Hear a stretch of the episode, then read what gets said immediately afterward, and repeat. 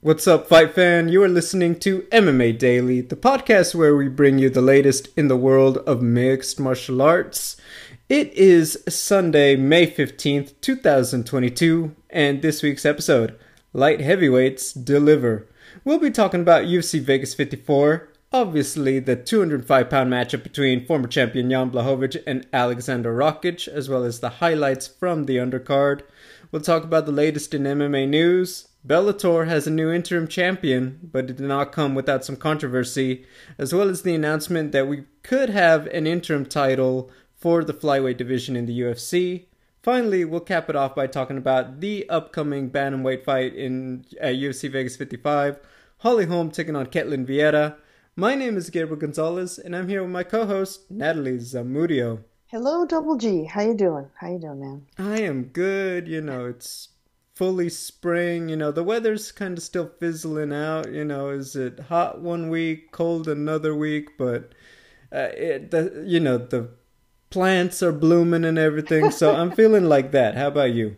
Pretty good. Um, I'm excited tonight. Uh, I don't know if you're going to try to check it out. The blood moon, the total lunar eclipse, is going to be hitting our skyline uh, in a few hours, and uh, it's going to look cool. It's going to be a big red moon. It's safe to look at with the naked eye. So I have seen it. I've I've seen it. I think I've just never stayed awake or gotten myself early and up early enough. So I will definitely look to try that out. I will keep that in mind. Yeah. Um, Natalie, uh, f- full weekend of MMA. We had uh, uh, the Friday, Saturday, you know, two for one weekend in mixed martial arts. So let's start it from the top. Obviously, last night the light heavyweight uh, fight between Jan Blachowicz and Alexander Rakic.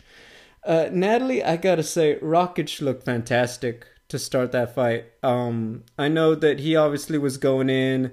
He had to answer for just, I'll say it, the dud against Thiago Santos, and I, you could tell that the commentators had hinted at it that like, hey, you know, they had heard from Rakic, you know, the the poor reception they received on their part. So you know he was feeling it from the fans he was moving well. I liked how he was using his full arsenal, going for kicks, using his height, reach, tried to mix in some takedowns that didn't get going really until the second round.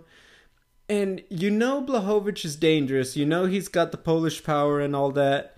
But watching him fight, uh, just watching him be a more stationary target, I'm not gonna lie. I, I thought it was starting to really get away from him there a little bit you see the cut in the eye, and that starts to become a factor.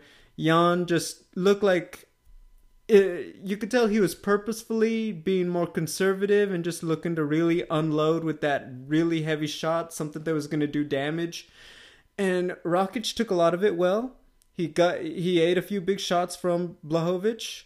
Second round, a little more exchanges, but get takes it to the ground just makes Blachowicz work off of his back. Jan did a good job, didn't take heavy damage, but the fact is he was forced to defend several minutes.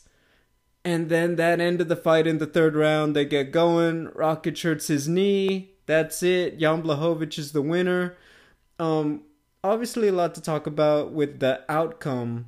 I'd like your thoughts on the fight, though, because I think that that one was plenty entertaining for as long as it lasted yeah, it was definitely a good fight. There was a lot of uh, there was good back and forth. Then, yes, as you pointed out, round two was pretty much Rakic once he took Blachowicz down. But Dominick Cruz, you know, double shout out here for really identifying the leg kicks for this fight and for the um, the Davy Grant Lou Smolka fight, which we'll talk about soon. But uh, Blachowicz was was just throwing those leg kicks more. Uh, actually, I shouldn't say more, but he was he was receiving some and checking Rakic's kicks. Excuse me. And um, I'm going to take a little break here. Hang on a second. Go ahead, have a sip of water. But no, I, I, as you get that, I, I do agree with you. Dominick Cruz had a very good night at the office. I'll put it like that. Um, I think that uh, also I appreciate that he said right on the air to Rakic, it's like Rakic, when you go to in for your surgery, patella tendon don't let them graft it. And I thought that that was a very big thing. Obviously, I mean, you tell me a fighter outside of possibly Tony Ferguson who's had a better recovery from his um, you know, taking a knee injury and having to have a procedure. So I'm with you there. Um, as you you know, I know Natalie. I think she's getting a sip of water. I know she's had a bit of a cough, but yeah, I, I think that um, to talk about that uh, just real quick for Rakic, I will say that um, obviously speedy recovery. I think that just take your time, but once again, I just want to reiterate, he had a great, great, um, great showing for himself for as long as that lasted. And I believe Natalie's back. I'll toss I'm back. to her. Yes, I yeah. think just a cough. Got some water. I'm good. So um, yeah, the the thing was a couple of things were interesting and and kind of gruesome. The you could see the leg was getting beat up. The Rakic's leg was getting beat up. He wasn't checking the kicks, and you know, I I I I'm gonna spoiler alert. I knew ahead of time that that's what ended the fight. I, I watched it. I didn't watch it live, and so I kept thinking as I'm watching this, oh, it's gonna be the leg that's getting kicked repeatedly. It was all lumpy and swollen, but of course, as you as we all know, it was the right leg and I think because he was overcompensating so much from the pain uh, and the shock of receiving the impact on that left leg, just put too much pressure, too much strain on the right leg, and something popped. Uh, you know, I'm usually down to see some gruesome replays, but I felt like the production team and the commentary team went a little bit overboard there on, on the slow mo replay of uh, of the busting of the ACL or whatever the heck it was that popped on poor Rakic. So um, I feel like usually they don't they don't dig so deep on those. But in any case, I think because we don't have the bone break, they felt a little more liberty. Because yes, like you could tell, right. like Jan was talking, and they'd have it in like the post show, like playing behind them, and I'm like, I'm sorry, but guys, we get it. Yeah, it's like you know, let's just move on, guys. Uh, so that was tough and it and it, it sucks because you think about how you set this up right now, which is Rakic had a dud previously. He wanted to come in and show everybody, put on a show, show everybody what he could do, and I think he was just being a little too tough for his own good, thinking he could eat those leg kicks, and not realizing that it was it was going to end up creating a bigger problem for him. You know, think about Conor McGregor eating those leg kicks. Now he already came in with an injury, but you eat too many leg kicks, and just when you think you can just when you think you, you, you know you're able to push past the pain of it, something pops, literally, figuratively, like something has to give, and that's what happened to Rakic. So you know it's a fine win for Blachowicz. Like you know it counts as a TKO, and I think that's fair. You know he caused the damage that led to the chain reaction that busted Rakic's other leg, so that's fine. I'm okay with that. Um, but you, you know, Rakic just sitting there kicking himself, thinking, "Wow, man! If I had just been a little bit more cautious, I could have still won the fight, or at least made it, a, a, you know, at least extended a little bit longer without injuring myself." Uh, so that's a tough one for him. We'll see how long it's going to take for him to bounce back. Yeah, um, he did mention on Instagram. I guess he had a similar injury happen about three weeks ago in camp, and just look, this was a big fight. This arguably could have got him a title shot, and he felt he could fight through it. He was doing exactly that well, like you said. Um, yeah, uh, obviously, look, we'll find out where he's at, uh, procedure, layoff, everything, but he is still in the mix, and I hope the UFC does, you know, reward him as such when he comes back, um, whether it be late this year or next year.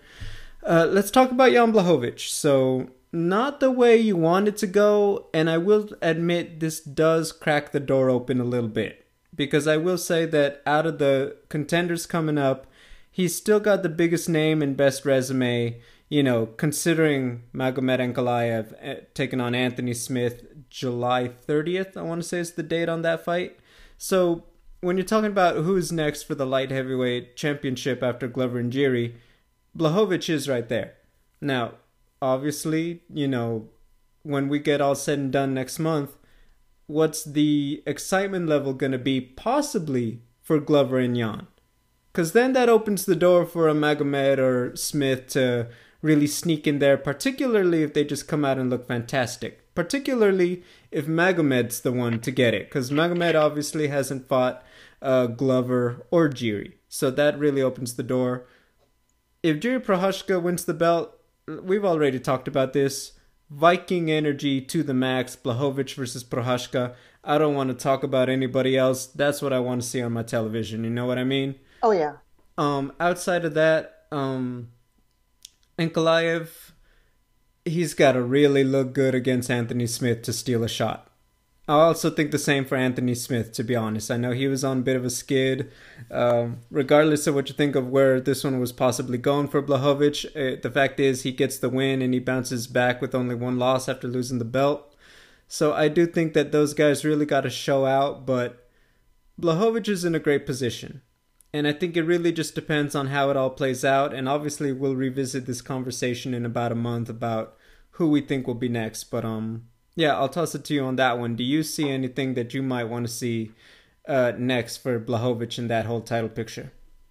No, I think I, I like I like what what sort of naturally developed on its own. You know, Glover Teixeira tweets it out there. I think Bisping even brings it up to Jan in the cage. And so like Glover's just a cool dude and he's like, "Hey, you know, I got this belt and, you know, let's fight. If I if I get to keep it, let's fight again." So I like Jan waiting for that, but of course, yeah, there's there's Magomed and Anthony Smith I'm with you though. Like Jan Blachowicz is still a more exciting, bigger name, and so unless either of those two do something, you know, against each other, do something so crazy and spectacular to to jump ahead of uh, a Jan, you know, I think it's it's it's going to be Jan's title shot next. Um, we'll see, of course, when Glover faces Jiri, but uh, it makes me a little nervous when someone who's already, you know, you know, fighters don't usually like to look ahead, right? Or they say they don't like to look ahead. So Glover's already looking ahead, and you know, fingers crossed. they're counting the a couple chickens before they've hatched. Yeah, yeah, deal. exactly, yeah. But in um, any case, he's right. I, I talked to Sabina Mazo, who's spent time over there in Connecticut with Glover. Said, you know, you listen to him talk, he's just so focused. So, I will say, uh, there's a couple people with good heads on their shoulders for this. I think Glover's one of them, but I completely get what you're saying.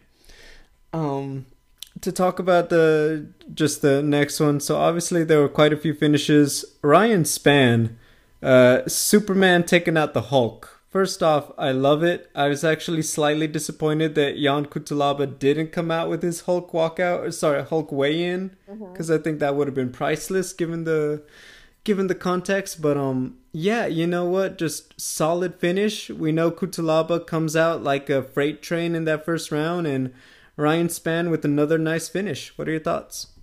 Yeah, it was. I mean, that was a heck of a submission.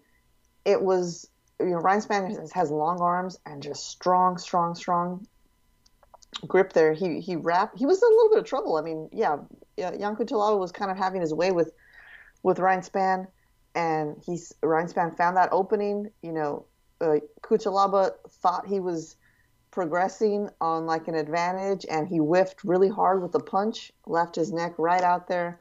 Spann jumped on it, one arm guillotine, and the I don't, you know, I couldn't really tell in the replay if it was Cutelaba who threw the weight forward and caused them to fall, or if it was Spann pulling both of them down. But once they hit the canvas, it was like an instant tap. I think uh, Cutelaba's neck was being squished hard in you know the direction you don't want it to go, and um, it was an impressive finish for Ryan Spann.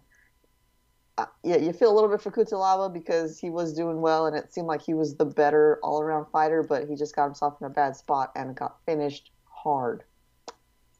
Yeah, I think that Spann with this one, you know, let's start having that conversation. You know, let's talk about um, what's it called? It like Jamal Hill. I think that Spann and Jamal Hill would be a great fight, considering Jamal coming off the win over um, Johnny Walker.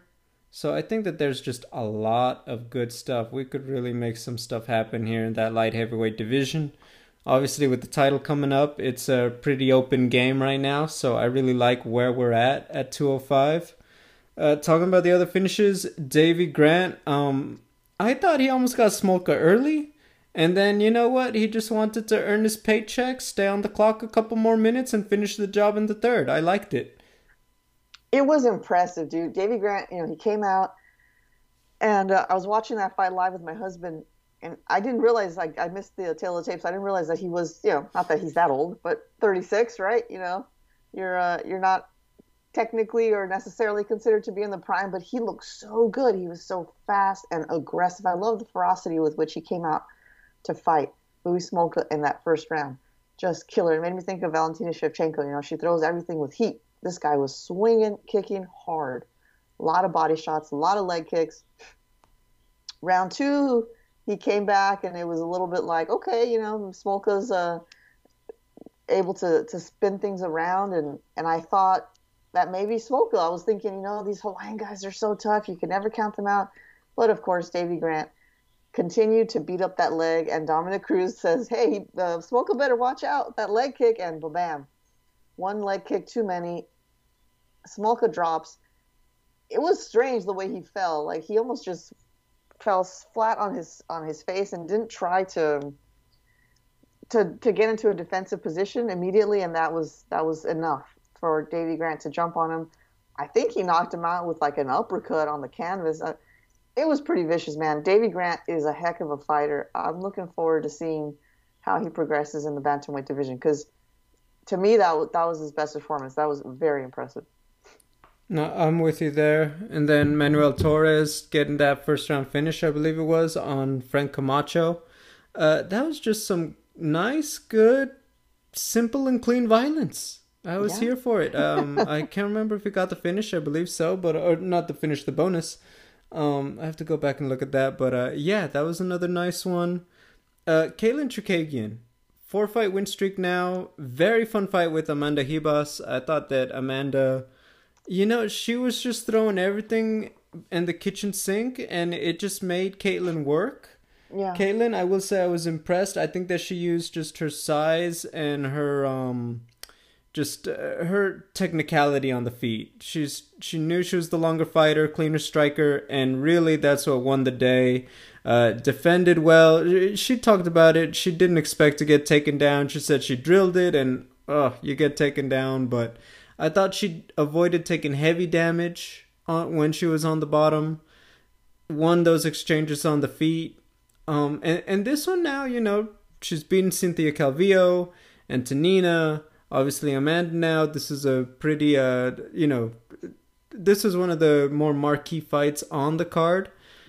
And I think for Katlyn, I, I gotta say this, and I know you have your thoughts about her, and I like that she's taken that approach. She's not coming out here saying, "Look, I know you guys aren't, you know, hopping over fences, starting riots to get me a title shot in another fight with Valentina." Yeah. I think she's having good callouts. I like the man in. I, I always mess it up. Manon Fiorot.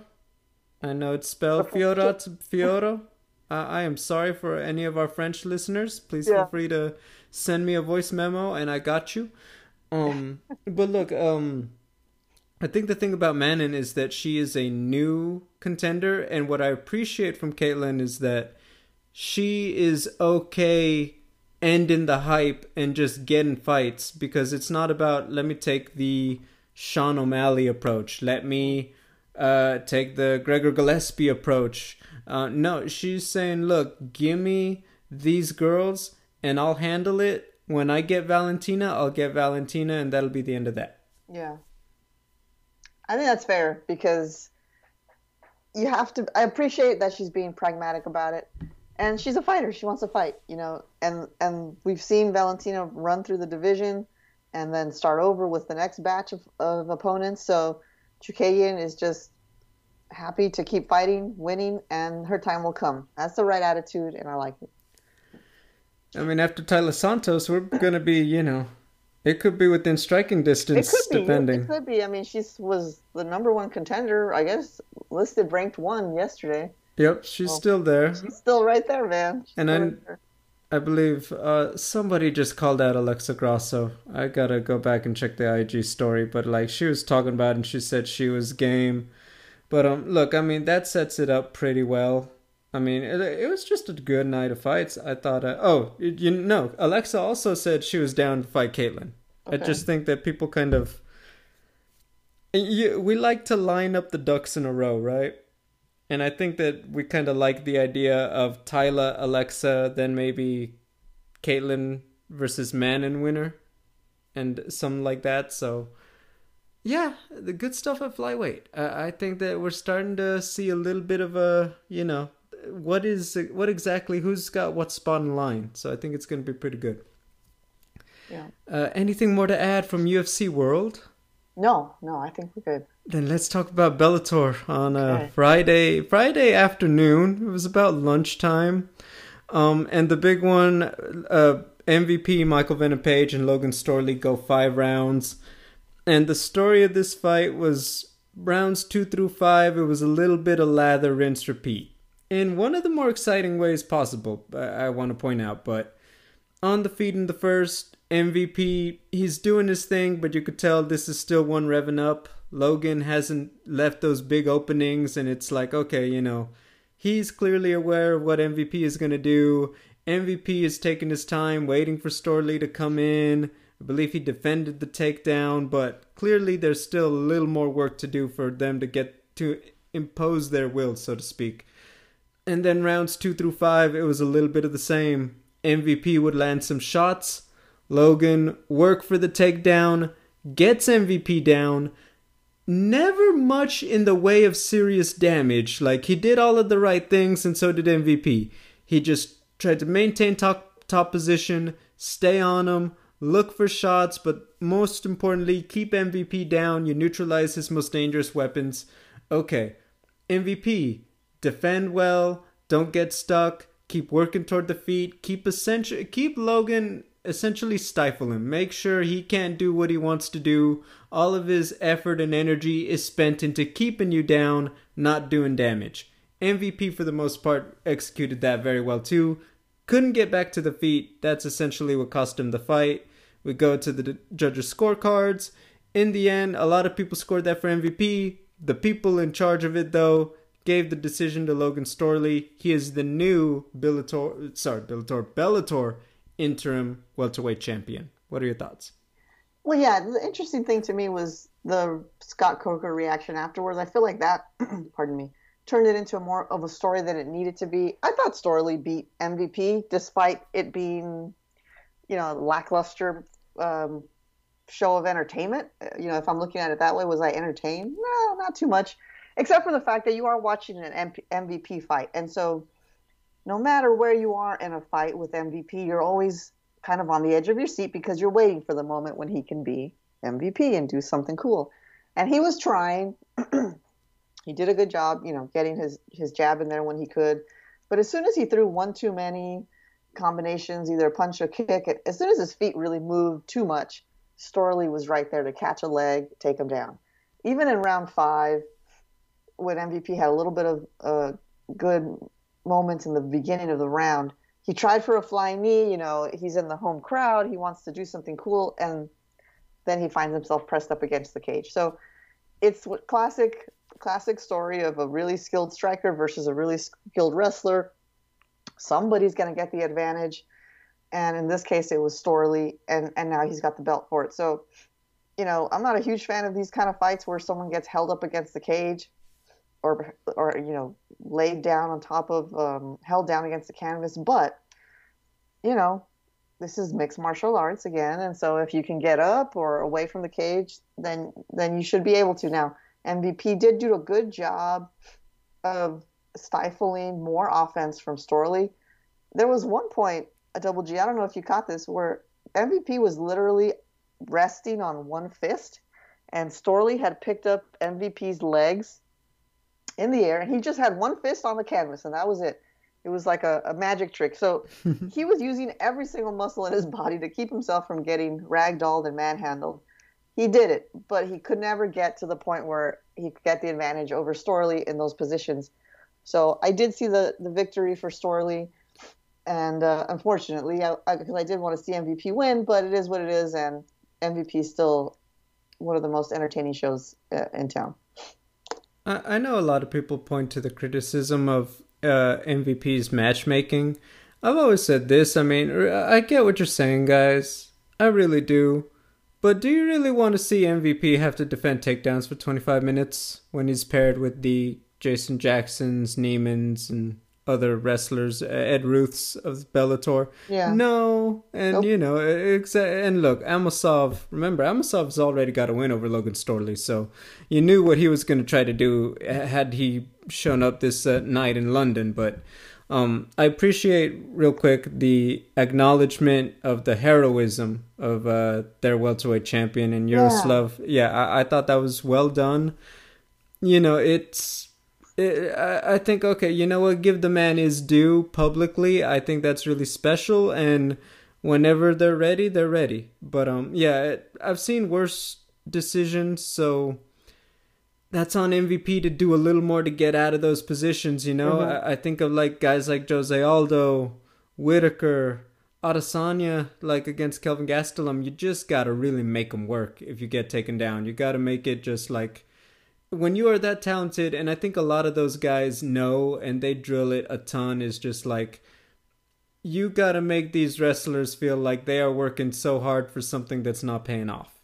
Because I think that's where your advantages start to come in as the talented strikers. But I think that MVP, for all his effort, he just really couldn't escape Storley, and that's essentially what won the night. Even though I do agree that I thought a MVP did the damage more in a bunch of those exchanges on the feet.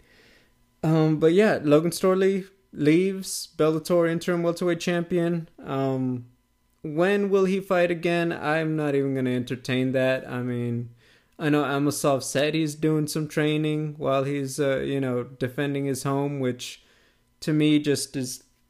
I, I mean, I don't even know how to put words into it to understand it, but power to him. Um, obviously, best wishes to him to get home. Well, he is home, but you know the situation resolved, so he may be safe at home soon. Um, moving forward, uh, you know what? Tough night for Mr. Lyoto the Dragon Machida. Uh, Fabian Edwards gets the job done, stops him. Um, I don't know if I'd say that this is, uh, you know, this was kind of the do or die. I believe that Lyoto is now a free agent, but I think about the Eagle FCs of the world, the PFLs of the world. I feel like if Lyoto wants to try to, you know, compete one more year or just some make something happen late this year, I would highly just encourage it, but it, it was kind of tough to watch that and not be like, you know, it's just um he, he had a great run and just leave it at that, you know?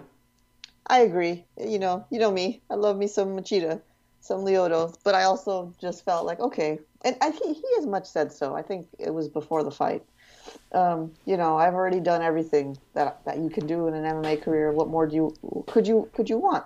And so at this stage in his life uh, and MMA career, it's just like do what you enjoy. If you want to keep fighting, okay, but also you don't need to take damage like this. You don't need to be getting knocked out cold for what purpose is there money to be had? Eagle fc as you said pfl yeah of course there is. But yeah i think the world would also be okay if you just called it a night and we could just enjoy your highlight reel and you know walk off into the sunset. So i'm okay with i'm okay with either scenario um, you know fighting for a little bit longer and the right promotion against the right opponents or just calling it calling it a career. Yeah and i will say like I think Eagle is one because you know I, I don't know I feel like he might get more. Uh, I'll say relative matchmaking just for uh-huh. the way they're building their shows recently. I would say the PFL light heavyweight division, while he would bring the name value, they're they're crushing it. You know, res, you know, uh, yeah. relatively speaking. So I, I want to acknowledge that, but I do think that there's fights for him to be had if he chooses to stick around a little bit. Maybe Lyoto versus Jake Paul. I mean, why not? Ooh, you know what? With the uh, movement. I put my money on Anderson for that one. Me too, but still. But still. This is it. We're, hey, we're, we're not talking about Silva. We're talking about Lyoto. But by the way, Anderson, remember he was supposed to box on Saturday. That's right. And uh, the the day before, the event is uh you know postponed. I don't know if they did confirm that it would go on this coming week, but um yeah, uh condolences obviously the president of the UAE um passing away. So um yeah, that that when you're having a big event in the country and they literally have a national tragedy uh 24 hours before and it's a day of mourning uh, I understand things like a boxing event get moved around. So yeah. all condolences to the family and the country over there. Um, moving forward, just uh, we had uh, quite an interesting tidbit of news. Brandon Moreno reportedly going to take on Kai Kara France on July 30th for the interim title. So yes, it was previously reported the target was possibly Moreno versus Figueiredo four. More- Figueiredo, sorry, has uh, injured, I believe, both hands, at least one. So him getting back in a relatively quick time frame just wasn't gonna happen. So now UFC is moving on. This is a rematch. Moreno won their fight back in 2019 of Dece- December of 2019. Since then, it's fought Figueiredo uh, three times. Had epic fights, all of them, including winning the title. Kai Kara France, he's coming off uh, wins over Rogerio Bontorin. He got the knockout of Cody Garbrandt, and then most recently he got the decision over Askar Askarov. So it really just becomes uh, one of those cases, Natalie, where I do think that it's going to be. I actually like it. And I, I'm not going to lie, it feels like the division has actually played out in a way that's actually worked out best for Figueiredo because, okay, you now have Brandon. He gets to. He gets a fresh ish fight with Kai. We've they've tried to get Manel Kape back in the cage stuff keeps happening. Manel Kape still hasn't fought. I believe. I believe he's scheduled for this coming Saturday. I have to double check that. and let me look at it right now. But look, the, the fact is, I know when we had talked about the last one, we are saying, okay, you know, it's um, the, the flyweight division is moving around. We should have something pretty soon for him and instead it's just like oh okay we're you know now we gotta we gotta wait a bit for that uh, resolution. Instead this time we have possibly you know a, a real good sense of the path. And i just found it yeah uh, bontorin yeah they do actually fight in june. So at the ufc 275 card Manel Kape will be back. So the flyweight pieces are moving but we get what we didn't want, which was Moreno Figueiredo 4 immediately. What were your thoughts? Yeah, I'm actually glad because when the fight after the last one, we said, let's give these guys a break, right? They need to go fight somebody else, come back around to each other. So we're getting it, and even better here for Moreno and Kai Kara France is that it's for an interim title. So this is like a win-win-win, even for Figueiredo. He gets time to heal without having his title um, stripped. So I have zero issues here. This is a great result from what could have been a less, a not so exciting, you know, outcome from from the the rubber match. So, look, this is one of those times where the interim title is like, yeah, okay, I get it. I'm okay with this. Let's go. Yeah, I think it's um look good fight, good timing. Obviously, the pressure's on Moreno to set up that fourth fight with Figueiredo if that's what we're gonna get. But um, I, I I'll be honest. I want to see that round robin. I I know More- it's like your favorite flavor ice cream. You know it's gonna be good. Moreno, Figueiredo, yeah, yeah, yeah. We got it. I kind of want to try something a little new. I want to see Kape in there. I want to see Kai Kara France kind of really turn that corner and let's see if he could get finally elevate and finally just ascend to that championship level because he's had a few opportunities. Runs into guys like Brandon Royval and now it's like, okay, this is the one. Is he going to be able to make that jump? I think this is going to be the, you know, the real test, so to speak. Yeah.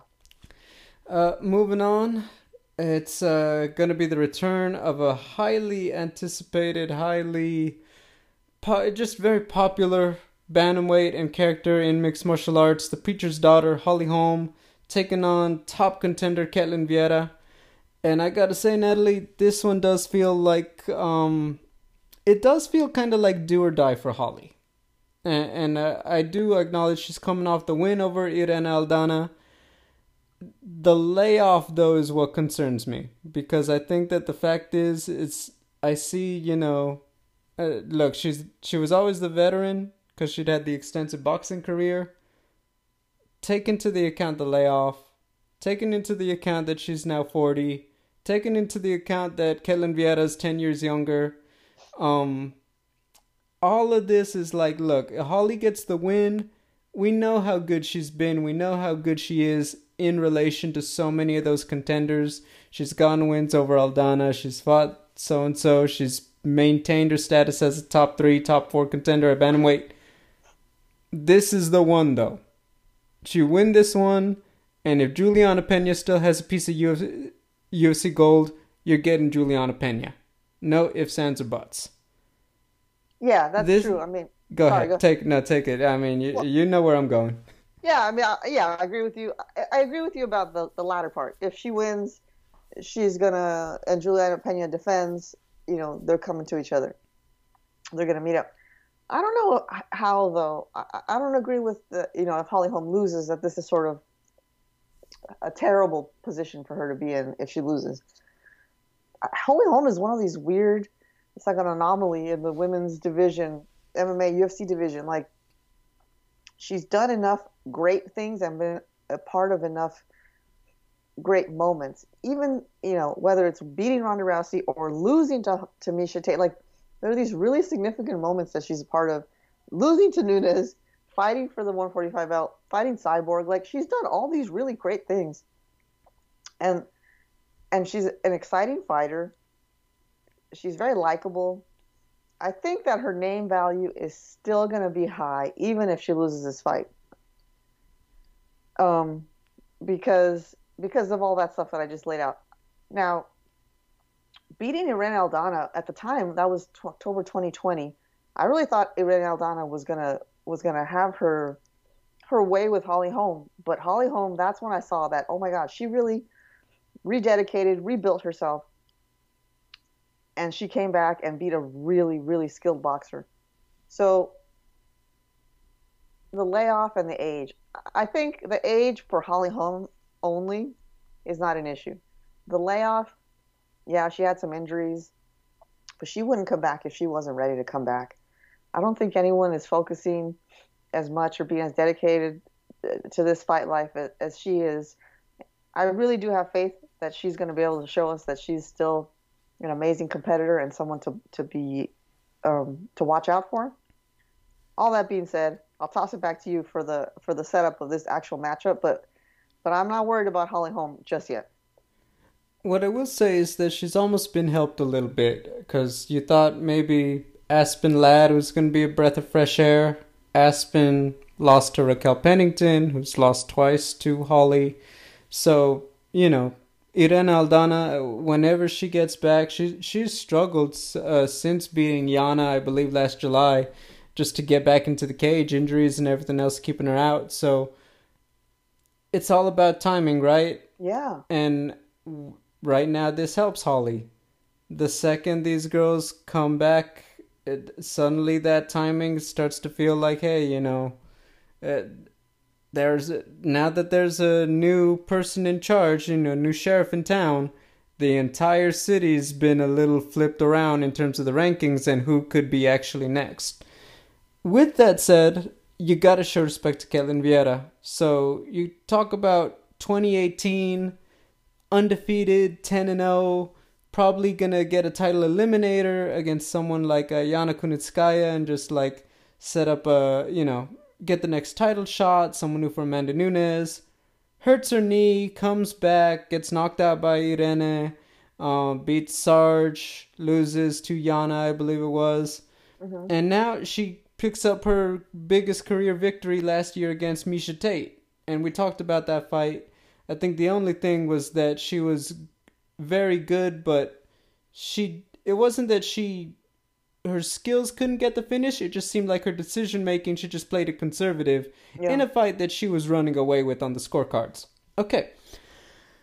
I think that the thing about Ketlen, she's got a lot of those X factors. Very big for the weight class, very strong, fast, well rounded, good striking, good grappling. All of those things you need to take out a veteran at this particular juncture.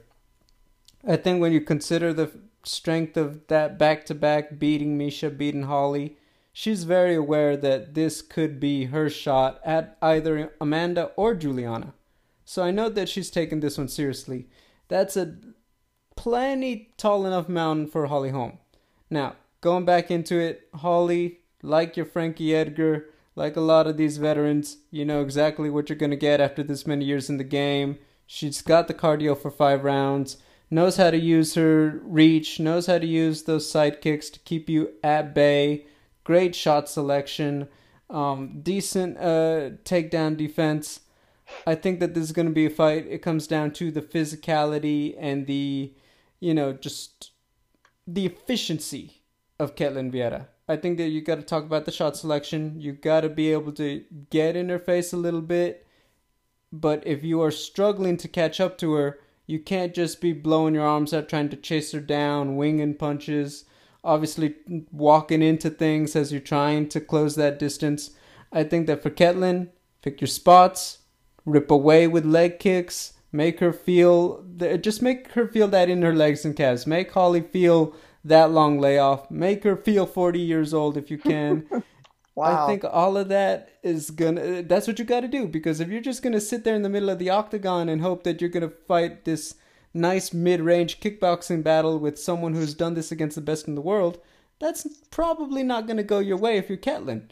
So I think that it's about getting her face, pick your spots to do it, and surge forward. And she should, in my opinion, have a great advantage of winning that kind of fight. She struggles to do that, and you know exactly what Holly's to do, and she's got all the weapons to run away with it. So I'll toss it to you. I That's know you. Man. I know you are very fond of Holly Holm, so I'm to toss it. What do you mean glass half full? I spelled out exactly how Holly could win. I, I, you want the truth? Forty. That hurts as a forty-year-old. I'm hey, you okay? But you're different. Forty. You're like forty, going on thirty-one. Holly oh, is Ho- Ho- Holly has been fighting for how many years? She's been boxing, she's been kickboxing, she's been MMA fighting. I'm sorry, Holly's been in the game so long, they got tired of waiting for her, her to retire, and they're putting her in Hall of Fames while she's still fighting. Oh. I said it. Wow. Okay. That's how you know you've been around too long. Is because they're putting you in Hall of Fame. They're not even waiting for you to call it a day yet. They're like, uh, if you feel like retiring, you can. I swear they could have done it for Tom Brady this summer, but he decided he wanted one more. You get what I mean? I get what you mean.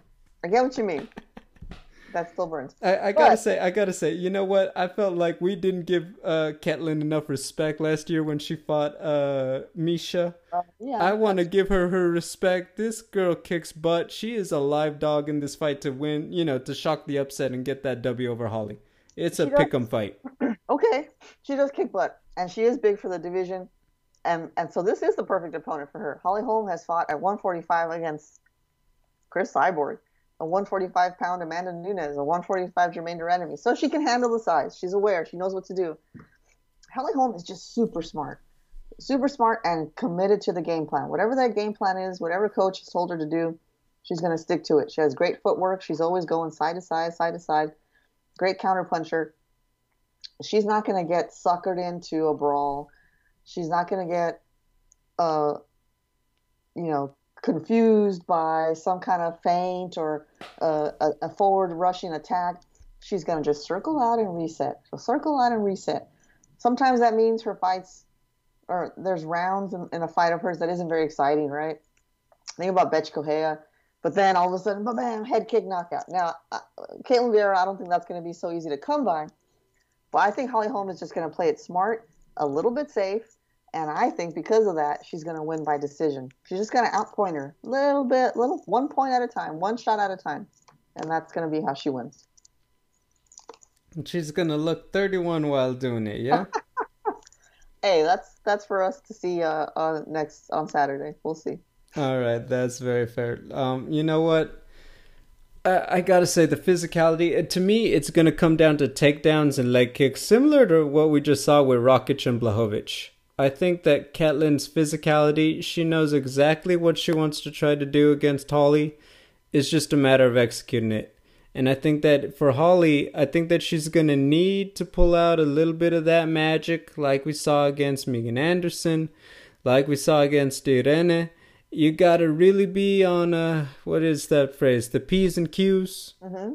to keep someone with, keep an engine like Ketlen off of you she could do that. Obviously, she's ready, and I'm ready to see her fight. Um, Juliana would be really epic because I know they were scheduled to fight. You know that's got to eat away at Holly. Had to pull out of a fight with Pena. Pena goes on to upset Amanda Nunes and everything else. You know Holly has to be thinking of that. I think that would be epic. Um, Holly Amanda too. I mean, at this point, why not? So uh, it's a big one. That being said, I think that this is the perfect storm for Ketlen Vieira. I think that leg kicks, takedowns, lather, rinse, repeat. She could get this one done. I'm gonna go uh, decision for Ketlen. Okay. All right. Yes. So We're we will see. I'm not gonna lie, got a little uh, pumped up there, but um, like I said, this is a really good one. It's gonna be a real good test for both women.